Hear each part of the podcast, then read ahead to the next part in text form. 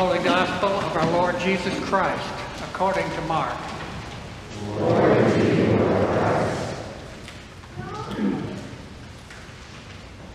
Jesus and his disciples went on from there and passed through Galilee. He did not want anyone to know it, for he was teaching his disciples, saying to them, The Son of Man is to be betrayed into human hands, and they will kill him. Three days after being killed, he will rise again. But they did not understand what he was saying and were afraid to ask him. Then they came to Capernaum, and when he was in the house, he asked them, What were you arguing about on the way? But they were silent, for on the way they had argued with one another who was the greatest. He sat down, called the twelve, and said to them, Whoever wants to be first must be last of all and servant of all. Then he took a little child and put it among them. Taking it in his arms, he said to them, Whoever welcomes one such child in my name welcomes me. And whoever welcomes me welcomes not me, but the one who sent me. The Gospel of the Lord.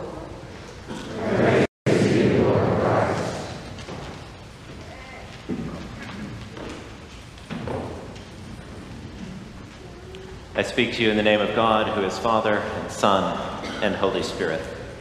Amen.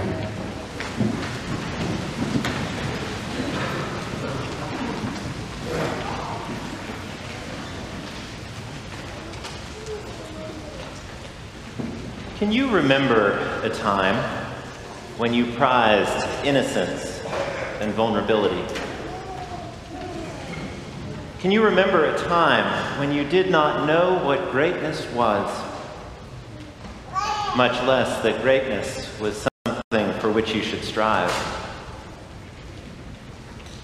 Can you remember a time when being held in loving arms was truly all that you wanted? When being held in loving arms was fulfilling and sufficient and enough? If I'm honest with you, I have trouble remembering times.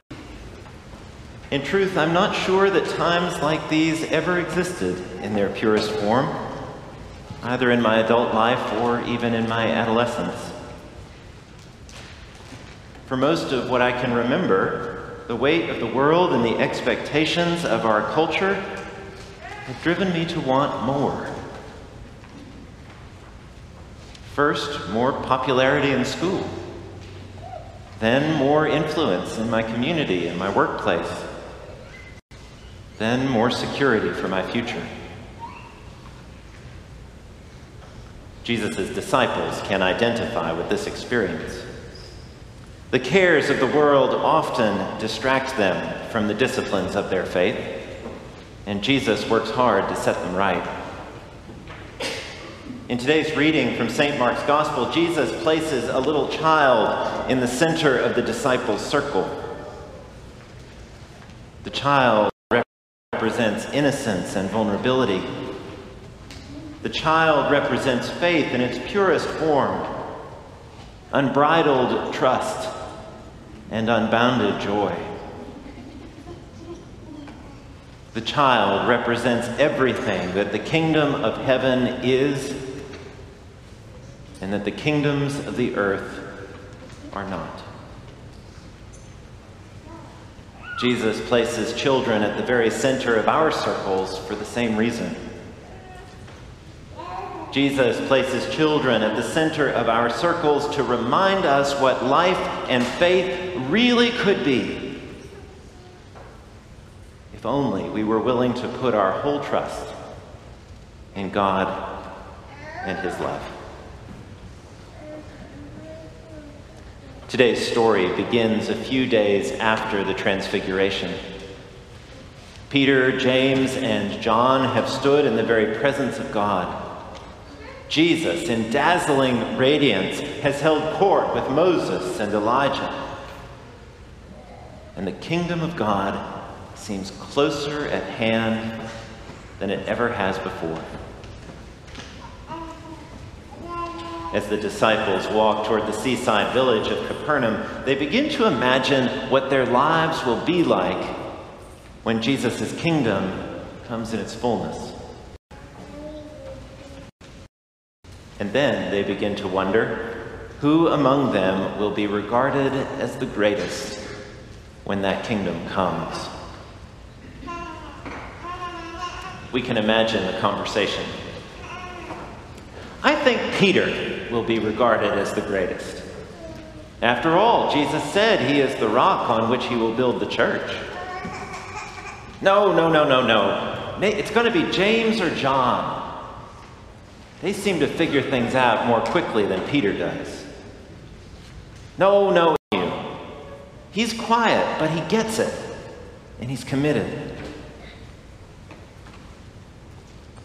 In the midst of their conversation, the disciples happen upon a man possessed by a demon. The man falls on the ground before them, rolling around and foaming at the mouth, but they pay him little notice. They try once or twice to exorcise the demon, but they fail. They are distracted from their prayers by conversations that seem a lot more important. Around the campfire that evening, Jesus asks his disciples a question What were you arguing about on the way? Jesus' question is not random.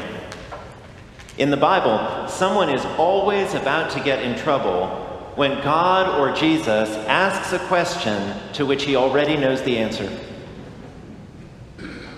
God asks Adam, have you eaten of the tree which I commanded you not to eat? God asks Cain, Where is your brother? God asks of Sarah, Why did you laugh? In the New Testament, Jesus says to the demon, What's your name?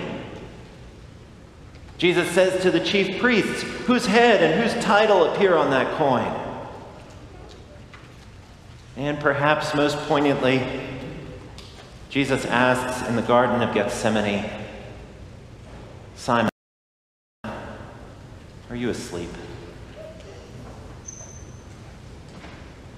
After a day filled with mindless chatter, Jesus asks a question that renders his disciples speechless. What were you arguing about on the way? Silence follows. The disciples do not need to answer. Jesus already knows. In this moment of disappointment, Jesus might have criticized his disciples for their lack of humility. Jesus might have berated them for focusing on their own wants rather than on the needs of others. Jesus might have yelled and screamed and turned over tables as he is sometimes wont to do, asking if the disciples had understood anything he had ever said. But he does not. Instead, Jesus responds by taking a little child in his arms and putting it in the middle of the disciples' circle. Mark does not tell us who this child is, or why she was there, or if she was known to any of the disciples. None of that matters. This little child represents the faith that Jesus wants to see in his disciples. She is innocent and vulnerable. She is trusting and hopeful. She is filled with joy and wonder in all God's works. This little child lives a life that most of us have trouble even imagining. She's not concerned with her own greatness, nor does she even know that greatness is something worth having. She has no worry about the future because she places her whole trust in the one who holds her in his loving arms. Jesus says, Whoever welcomes one such child in my name welcomes me.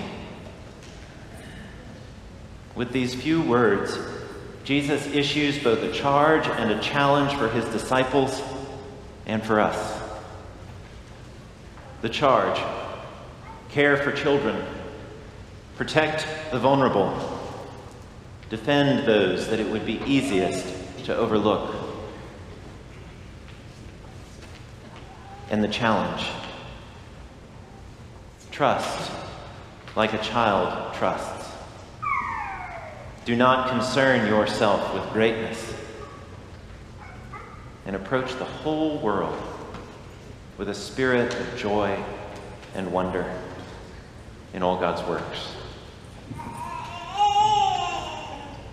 God places the same charge and the same challenge before us today.